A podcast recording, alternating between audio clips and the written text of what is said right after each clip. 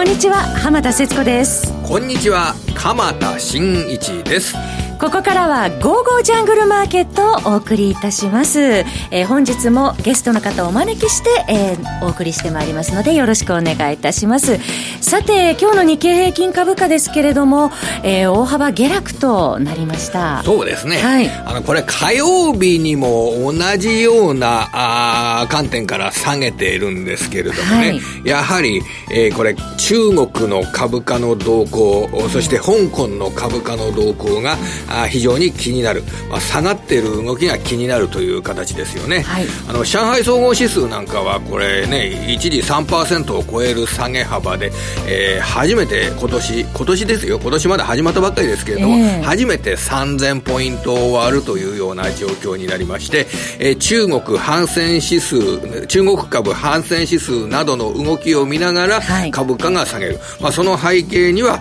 えー、やはり新型肺炎の影響が、えー、経済面やマーケット面にどのようなあ影響を与えるのかどうか、はい、まあ、この辺りを意識した、えー、リスク回避の動きが出たという捉え方をしております。はい、リスクオフの動き、えー、ちょっと気になるようなところはありますけれども、えー、この後詳しくお話を伺ってまいります。それでは早速進めてまいりましょう。この番組は投資家の英知を全ての人に投資コンテンツ e コマースを運営する「ゴゴジャン」の提供でお送りいたします。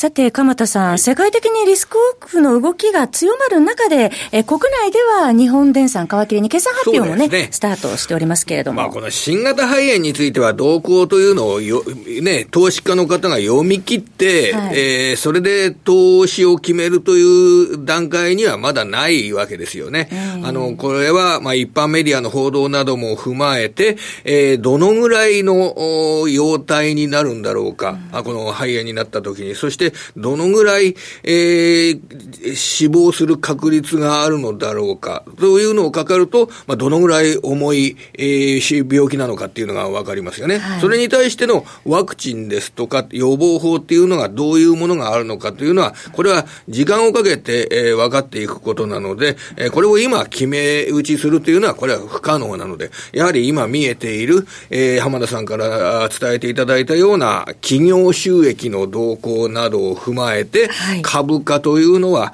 えー、まだ買える水準なのか、それとも高い水準まで来てるのか、えー、この判断をするというのが大切なことになると思います。はいで、あの、日本電産、えー、自動車用モーターなどが育っている日本電産の決算発表なんですけど、これは100億円分営業利益の今3月期の見通しを、えー、引き下げるというような、あそういう動きになりました。はい、1500億円の見通しだったものを100億円引き下げる。で、10、12月期の結果の営業利益というのは325億円。これは40億円ばかり1年前に対して増益という状況になるんですが、ただ下方修正をしたということは、会社側の計画よりもやはり足元の、えー、荷動きというのは良くないということですよね。まあ、このあたりはやはり製造業の事業環境として、えー、注意して見ていくという必要があるかと思います。そして、えー、一方で、半導体製造装置、えー、これ半導体のウェハーを切断する装置を供給するディスコ6146、こちらも決算を発表しました。はい、えー、10、12月期の営業利益については、3ヶ月前に会社側が見通していた数字を上振れるというような、そういう結果になったんですけれども、10、12月期の営業利益が84億円。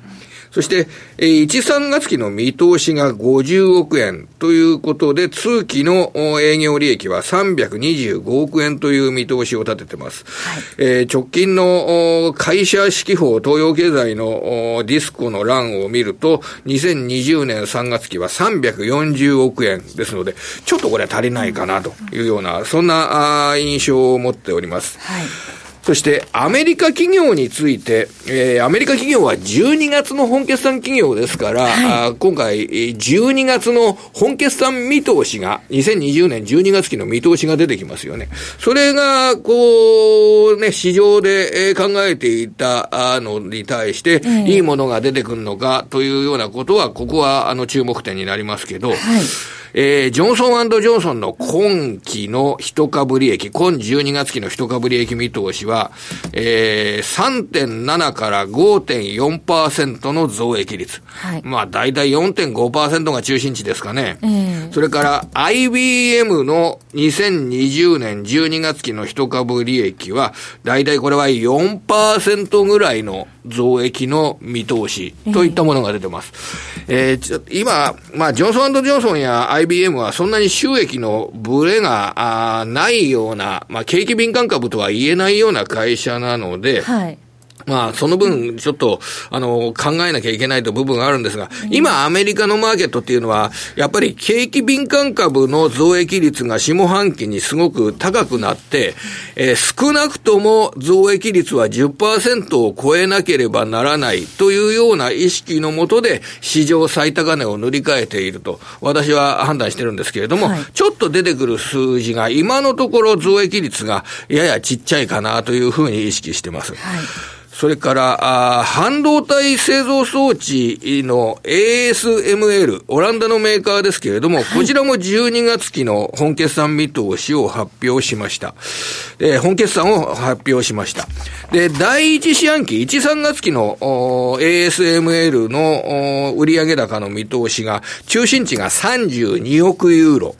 そして、10、12月期の売上高が40億ユーロですので、1、3月期の売上高見通しが10、12月期の実績と比べて、まあ2割ぐらい少なくなる。というような見通しを立てているという形なので、はい、まあ、この ASML についても、まあ、非常にこの高いプレミアムが今株価面についてるんですけれども、えー、えー、これから先の株価動向について、1、3月期やや売上の見通しがダウンする。そして10、12月期の実績の受注高が7、9月期と比べて半分ぐらいになったというような部分が、まあ、どのように判断されるかというのは、ちょっと時間をかけ、少しかけながら見ていく必要があるかと思います。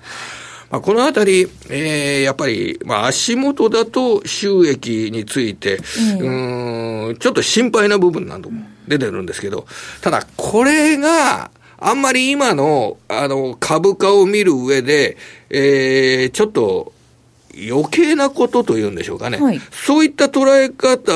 がされる、えー、ような株価の動きになってるんですよね。余計な余計なことっていうのは、うん、要は足元でそうやって収益がまだまだ足りないとか、あの、受注のちょっとした変化ですとかっていったものを悪く見たりするというようなことをやると、うん、それは3ヶ月ごとの変化なら波はあるだろうと。ただ、今、5G のインフラ通信網が出来上がって、はい、それで、えー、自動運転ですとかというのが非常にこれ、えー、運転手がいなくてもあ目的に連れて行ってしまうような高レベルの自動運転があ成り立つような、成立するような世の中になるんだったら、えー、えー、半導体の出荷だとか電子部品の出荷だとかっていうのを、えー、この足元の1、3月期がどうだとか、10、12月期がどうだとかいうような次元で話をしていても、何の意味もないだろうというように言われてしまったらそれまでなんですよ。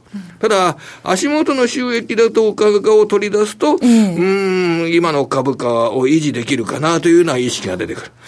なるほど。半導体の関連で、ちょっと国内で気になったものがあるんですけれども、今日はあの、アメリカのテラダインが、その 5G、今お話ありましたけれども、5G 向けの好調という合計算ありました。それで、連想買いだったのか、そのアドバンテスト、今日、13年ぶりの高値水準になっているっていうところ、これはどうでしょう？それはやっぱり、あの、強いことは強いっていうふうに受け止めなければいけないんですよね。だから、あの、要はこういうね、十何年ぶりの高値になってるというような株については、あの、空売り需要なんかも結構高いわけですね。それが、あの、上がっている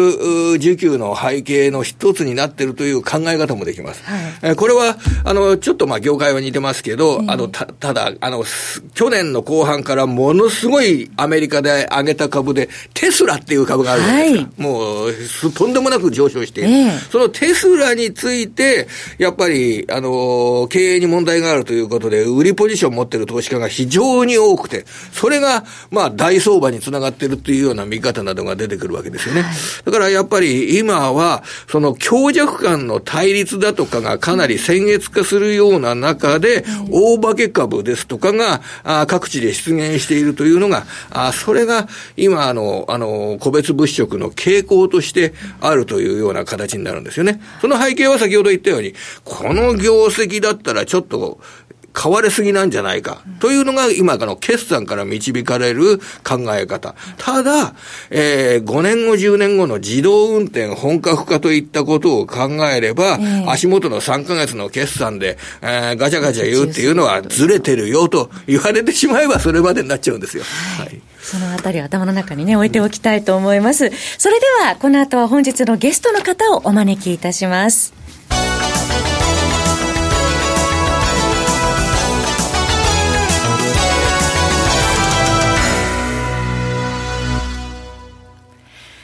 日のゲストの方は、えー、今年初登場ですね。エモリキャピタルマネジメント代表、江森哲さんです。江森さん、よろしくお願いいたします。よろしくお願いします。さて、アメリカ市場ですけれども、まあ、リスクオフの動きは見られるものの、高値圏を維持して、えー、今年もスタートしておりますけれども、うん、江森さん、アメリカ市場、ね、え。えその後、どうご覧になってらっしゃいます結構ペースがね、早いかなって気もしますけど、はい、私はもうあの昨年から今年2020年のアメリカ株、まあ、これ、S&P500 で見ますけれども、えーえー、8%リターンっていうのを一応ベースラインに置いて、はい、まあ、その後のそのさらなる、まあ、上乗せっていうんでしょうかね、上積みがあるのかどうか、まあ、そういった視点で見ていきたいという話をしていたんですが、はい、まあ、一応その、まあ、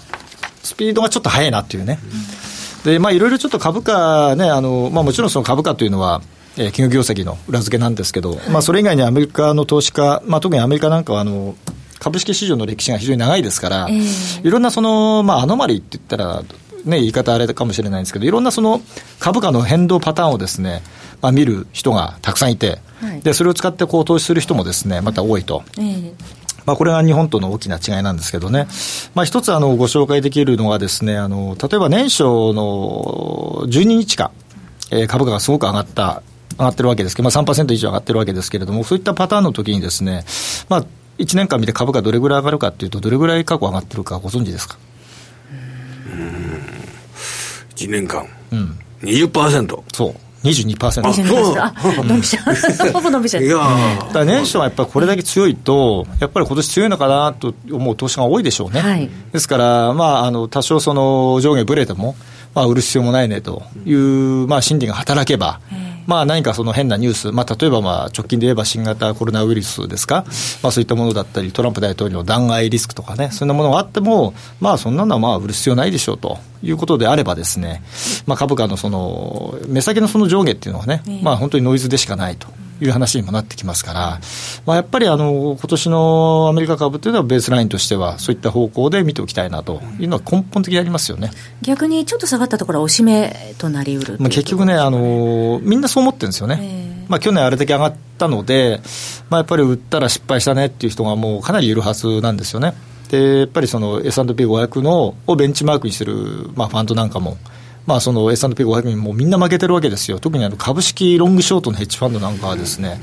あの過去2番目のですね、その S&P500 のリターンに対する、えー、マイナスリターンっていうんですかね、まあ、要はそのアルファが全然取れなかったっていうね、まあ、アルファっていうのはその S&P500 に上乗せどれだけそのリターンが乗せられるかっていうのはね、まあ、ヘッジファンドの専門用語なんですけど、そのアルファが取れるどころか、マイナスの幅がですね、過去最大、あの過去2番目で大きいくらい負けちゃってるんですよ、ベンチマークに。やっぱね、うまくいってないですよね。やっぱりそれはあの株が上がってるのに、ショートを入れるからですよ、入れる必要がないんですけど、ね、ロングだけにすれば、結果的には良かったっていうことなんでしょうか、これ。でもね、結局、あの下げ相場だった2018年だってうまくいってないっていうことで、ですね結局ね、やっぱりもうヘッジファンドはもう今、大変ですよ、なかなか何やってもですねうまくいかないっていうね、状況なので、もう今は本当にあのインデックス投資がね、世界的に流行ってて、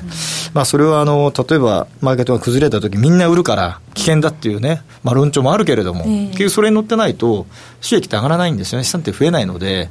まあ、やっぱりあの、まあ、去年の教訓もあるんですけど、まあ、そんなにその難しいこと考えずに、えー、下がったところを買う、で買ったものはその簡単にはあ投げないと。いうスタンスでいった方が、まあ、結果としてそのメンタル面でもね、まあそのまあ、健全さをまあ、保てるというんでしょうかね、まあ、正しいこう判断をしやすい精神状態も保てるのかなという気がしますけどね。アメリカ株についてはこれ、下げを待って投資するというんでしょうか。そういう姿勢でいった方がいいんでしょうか。いや、これはね、あの、逆かもしれないですね。特にあの欧米の投資家というのは、トレンドフォロー、まあ、いわゆる順張りでですね、うん、強いものを買うという意識で投資する人は非常に多いですよ。だからこそ、その日本株との差が広がるっていう面もあるんでしょうけれども、例えば、まあ、最近これあの、よく言われてるですね、例えばあの S&P500、まあ、500銘柄ありますね、これの時価総額トップ5、これの比率がもう異常に高いわけですよね、はい、もう今、何パーセントでしたっけね、もう17とかなんでしたけど、ちょっと忘れちゃいましたね。時価総額が日本円でいうと、もう150兆円とか、すごいレベルになってる会社が、ね、あのアメリカ市場で比率が高くなって、はい、アップルですとか、ね、マイクロソフトですとかが、比率が高くなってるわけですね。まあ、この間、アルファベットもね、えー、そういったところに今入ってきて、まあ、非常に比率が多いんですけど、じゃあ、それで株価がね、異常なその形成をしているのかって言われると、実はそうでもないわけですよ。まあ、今まさに、えー、5G も含めてですね、そういったハイテク株とか、まあ、そういったところに連動している、えー、企業とか、銘柄がですね、まあ、買われて、それがその株価全体を牽引してるわけですから、えー、それを否定するとですね、今の相場やっぱり乗れないですよね。うん、やっぱりそれはあの否定するものではなくて、まあ、むしろそれをまあ利用してっていう言い方がね、正しいかは別にして、やっぱり資産形成の上でですね、そういったところにこううまく乗っていくっていうのがですね、まあ、非常に健全なんだろうなと。まあ、結果としてはそれで、えー、収益がやっぱり上がっていきやすいというかね、資産が増えやすいんではないかというふうに思いますね。うんあの、私も米国株をこの日本の方々に積極的に販売している方に伺ったんですけど、おしめを待ってるっていうようなことだと買えないので、とりあえず最低単位だけでも購入を、アップルなりマイクロソフトなりを購入してみて、その後の株価を、えー、関心を持って見るというような、あの、投資家としての癖をつけた方がいいのではないかっていうような、そんな提案をされたことがあったんですけれどもね。まあそういうことなんでしょうね。うん、まあアメリカの株はあの、まあ皆さんご存知かどうかわからないですけども、最低取引単位1株から買えますからね。ね非常にあの、もう10万以下とかで買える株もたくさんありますから、うん、まあそういった意味では日本株よりも実は取り込みやすい。ですよね、そういう資金的には。ですから、今またまさにその鎌さんおっしゃったように、もう少額から入って、まあ、とりあえずあのポジションを持ってみてですね、えー、資産の中に入れて、まあ、その後その株価が実際どう動くのか、まあ、収益とかね、あとその時代の流れとか見ていくってやり方がいいんじゃないかなって気がしますけどね。そうすると、えー、江森さん、アメリカは、まあ、ちょっとトレンドフォローの、うん、えー、スタンスで。なかなかやっぱり下がらないんでしょうね、これね。うん、一方で、日本株ですけれども、江森さん。まあ、日本株はね、やっぱり、はいどうしてもね、こう、アメリカ株見ちゃうとね、見劣りしちゃうっていうかですね、えー、上がっアメリカ株が上がって帰ってきてもその日上がらないとかね、はい、逆にアメリカ株が下がった日に上がるとかね、最近ありますよね、えー、あんまり連動性がないのかもしれないですけど。結構幅がそれなりに大きくなってますよね。ただやっぱり見てると、あの、おしめをこう買う投資家も、まあ、やっぱり出てきてるのかなっていうね。うん例のあのコロナウイルスの話で一回どんと下がってスタートしても、その後結構買われた日もね、えー、あったりしますんで、まあ、銘柄も含めてあの選別的にですね、まあ、買われてるものはあるのかなって感じはしますよね。回転が効いていると言いますいますね、えー、はい。ボリュームがね、やはりちょっと少ないですよね、商いまあ、でもやっぱり、あのーまあ、日経平均だけ見てるとね、なかなかちょっと見えないところもありますんでね、えーはい、まあ、先ほどお話しあったあのアドバンテストとかね、うん、まあ、一部の銘柄についてはそういった集中的に資金が入ってきたりですね、はい、まあ、その裏付けとしてはあのテーマがあったりね、しますんで、えー、まあ、そういったものにこううまく乗る、えー、というやり方もまあ一つまあ、今の日本株には必要なのかなって気がしますけどね。日本株の全般論で言うと、えー、いかがでしょうか？米国株、日本株、これを全般論でくくってしまうと、えー、相対的にパフォーマンスがいいのは、やはり米国株という考え方は、これは変えない方がいいです。まあそうでしょうね、まあ、ただやっぱり日本株はあの、まあ、これからね、月末にかけて業績、まあ今日も日本電産とかね、出てきて、うん。あのまあ、期待感がね、実際高まるとか、見通しがいいとかいう話になってくれば、それはやっぱり外人もね、もう一回買おうかと。あのまあ年、年末落としたものとかですね、はい、もう一回年変わったんで、もう一回買おうかっていう動きが出てくると思いますから、やっぱりその EPS の見通しがね、はい、ちゃんとこう上がってこないと、やっぱり彼らとしてはやっぱ買いづらいと思うんですよ。そこが逆に上がってくれば、買おうかと。で遅れてるわけですから、まあ、差が出てるわけですから、はい、あの資金の配分はしやすくなりますよね、でその分あの、流動性の問題は多少あるにしても、えー、あの上がりやすくはなるでしょうね。うん、あともう一つあの、今日の実はメルマガにね、はい、書いたんですけれども、はい、何かこう統計的にですね、まあ明日なんですが、1月24日、ここでですね、日経平均を買ってですね、4月24日ぐらいに売るとですね、まあパフォーマンスは非常にいいっていうのをね。1月24日って明日じゃないですか。明日なんですよ。それこで買って、うん、え、売るというのは ?4 月24日ですね。3, 3ヶ月後ですか？売るとですね、非常にあの、過去の統計上ですね、パフォーマンスがいいというのがあるんですよ。うんまあ、これはあの、ねまあ、いろんな考え方あるんでしょうけど、まあ、1月のこの辺っていうのは一回下がることって結構ありますよね。ですから、今のその少し押し目っていうのはですね、まあ、ここからあの2月にかけて、まあ、下がる局面があるのであれば、まあ、日経平均年度型の ETF とかね、そんなものでもいいですし、まああのまあ、それに近い、まあ、大型のものとかね、個別でもいいと思うんですけどね、そういったものを 少し下がった時に、まあ、買い積み上げておく、でちょっとまあ3か月ぐらいのタームで見ていただくと、まあ、結構面白いかもしれません、ね、日本株でいうと、2月期決算の会社とか、3月期決算の会社なんかが結構多いので、うん、それで配当金だとか、優待だとかもらえたら、なんかすごくいい投資になりますね、すね。1月24日で買って、はい、4月24日っていうのは、2月、3月のあの権利っていうのがもらえてるわけですからね、あの結構、えー、面白い話、得するお話伺いましたね、このようにですね、江森さん、毎日のメルマガで、その過去のデータ、江森さんの場合は何十年もね、データ取ってらっしゃる。その中で、やはり見えてくるものをですね、細かく、えー、ベルマガでお話ししてくださってる。ということは、江森さん、まあ、むしろ今、まあ、買い場ということで、基本的にやっぱり、ね、やっぱ買いだと思いますよ。うん、あの、そんなに、あの、下がるとかですね、空売りしてどうのこうのとかね、あんまり考えない方がいいと思いますよ。えー、うん、あの、やっぱり結構大変ですよね、空売りしちゃうとね。まあ、やるならオプション使うとかね、ちょっと別のやり方を。考えたり、あとはその日経 VI の ETF を買うとかね、それでヘッジするとか、まあ、実際私、そうやってやってますけどね、あのビックスの ETF もあるじゃないですか、えー、1552かな、うん、ああいうのとか使ったりね、うん、して、まあ今日なんか一回ドーン下がったとこ、それリクったりね、して、それでまた現金が出てくるんで、うん、その現金のこの個別価を買うって、結構これ今、メルマガなんかでもやり方進めてるんですよ、はい、それでキャッシュが増えてくれば、そのまた買える現物の株を買うための資金が出てきますからね、そうやってあのうまく回転していけば、リスクヘッジと、えー、資産の積み上げがうまくこう回っていくんで、まあ、今の相場はやっぱりそういうふうにややっていきながら、えー、少しずつその持ち株を増やしていくっていうのは多分いいと思いますね。興味深いですよね。あの、メルマガにもお話しされてます。そのビックスの短期先物指数と日経 VI、うまく組み合わせて、あの、より有効な戦略もあるよ、うん、そう、どんと下がった時に、株が下がった時 VI, VI がこう上がりますから、はい、その時に先に ETF 仕込んでおけばね、そこで上がっ VI が上がった時に ETF の価値も上がりますから、はい、でそれを売れば、そこで現金が出てくる、でそれを今度株に移すと、でそれ株価は安いわけですから、えー、安く仕込めると。で両方常に持っておくとですね、それができるんですね。はい、これいろんな商品を組み合わせながら、えー、えー、対応していくというような形になるんですね。オプション取引をね。えーまあ、織り交ぜ今日1月23日で、はい、3か月後の第4週木曜日、午後ちゃん第4週木曜日、3か月後4月23日に、江森さんご出演という形になりますからね、えー、その時に、えー、非常に検証,、ね、検証して、あの下がってたら休みますね。まあ冗談ですけど。そんなそんな。まあなぜそうなったかっていうのもね、はい、含めてね、検証したいですよね。はい。えー、そして、まあ株価とも、えー、関連している、その為替市場についてですけれども、あの、アメリカのトランプ大統領、ドルが強いことを望むって述べてましたよね、まあ、これはね、あの、はい、私、いつも言うんですけど、そのドルが強いというのは、ドルはもう基軸通貨であり続けるべきだと、皆さん分かってますねってことを言ってるだけであって、ですね、えー、対ユーロ、対円でですね、ドル高はですね、彼らは嫌なんですよ、うん、それはもうはっきりしてるんで、はい、まあ、それをあの真に受けたらですね、いけないですよね、まあ、トランプ大統領も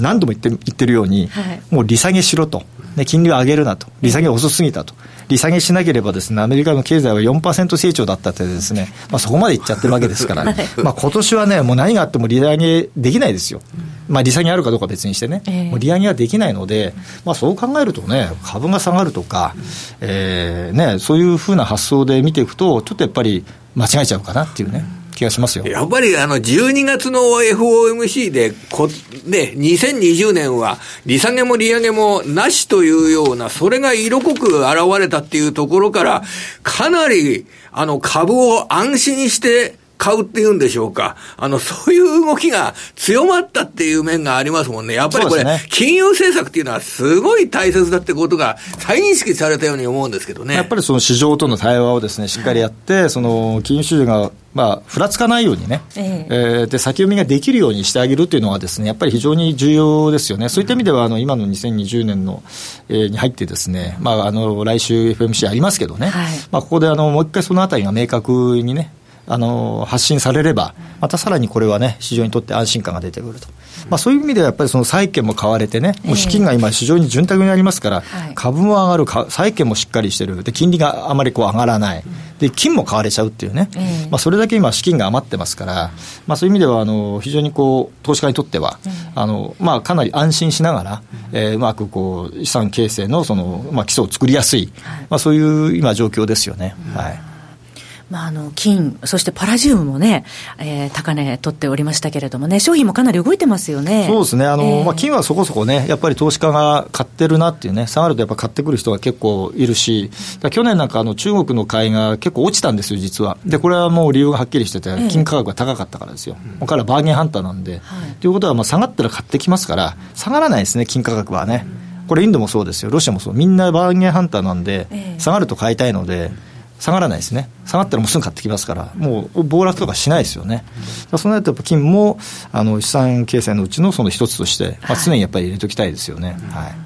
そしてオイルですけれども、えー、昨晩はまあ1バレル56ドル74セントと56ドル後半で、えー、推移してますね、1月初めから、ね、ちょっとね、下がりすぎですね、下がりすぎて。ね。あの、ちょっとテクニカル的にもかなり売られすぎだと思います。まあ、私もはっきり言って今日買いましたけどね、安いなと思って、まあ、下がってほしくないなともあるんですけど、まあ、ただ、あの国際市場でなんていうんですかね、エネルギー、あの国際エネルギー機関のね、あの事務局長も言ってましたけど、まあ、結構その年前半は日量100万バレルぐらいね、原油が余るみたいなね、話をしてますから、まあ、そういったところがね、少しこう需給の緩和見通しにつながって、まあ、売りが出てるみたいなんですけどね、まあ、やっぱり50ドルの、まあ、55ドル切れてくると、結構生産者もね、まあ、きつくなっていくんですよ、特にアメリカはね。はい、なので、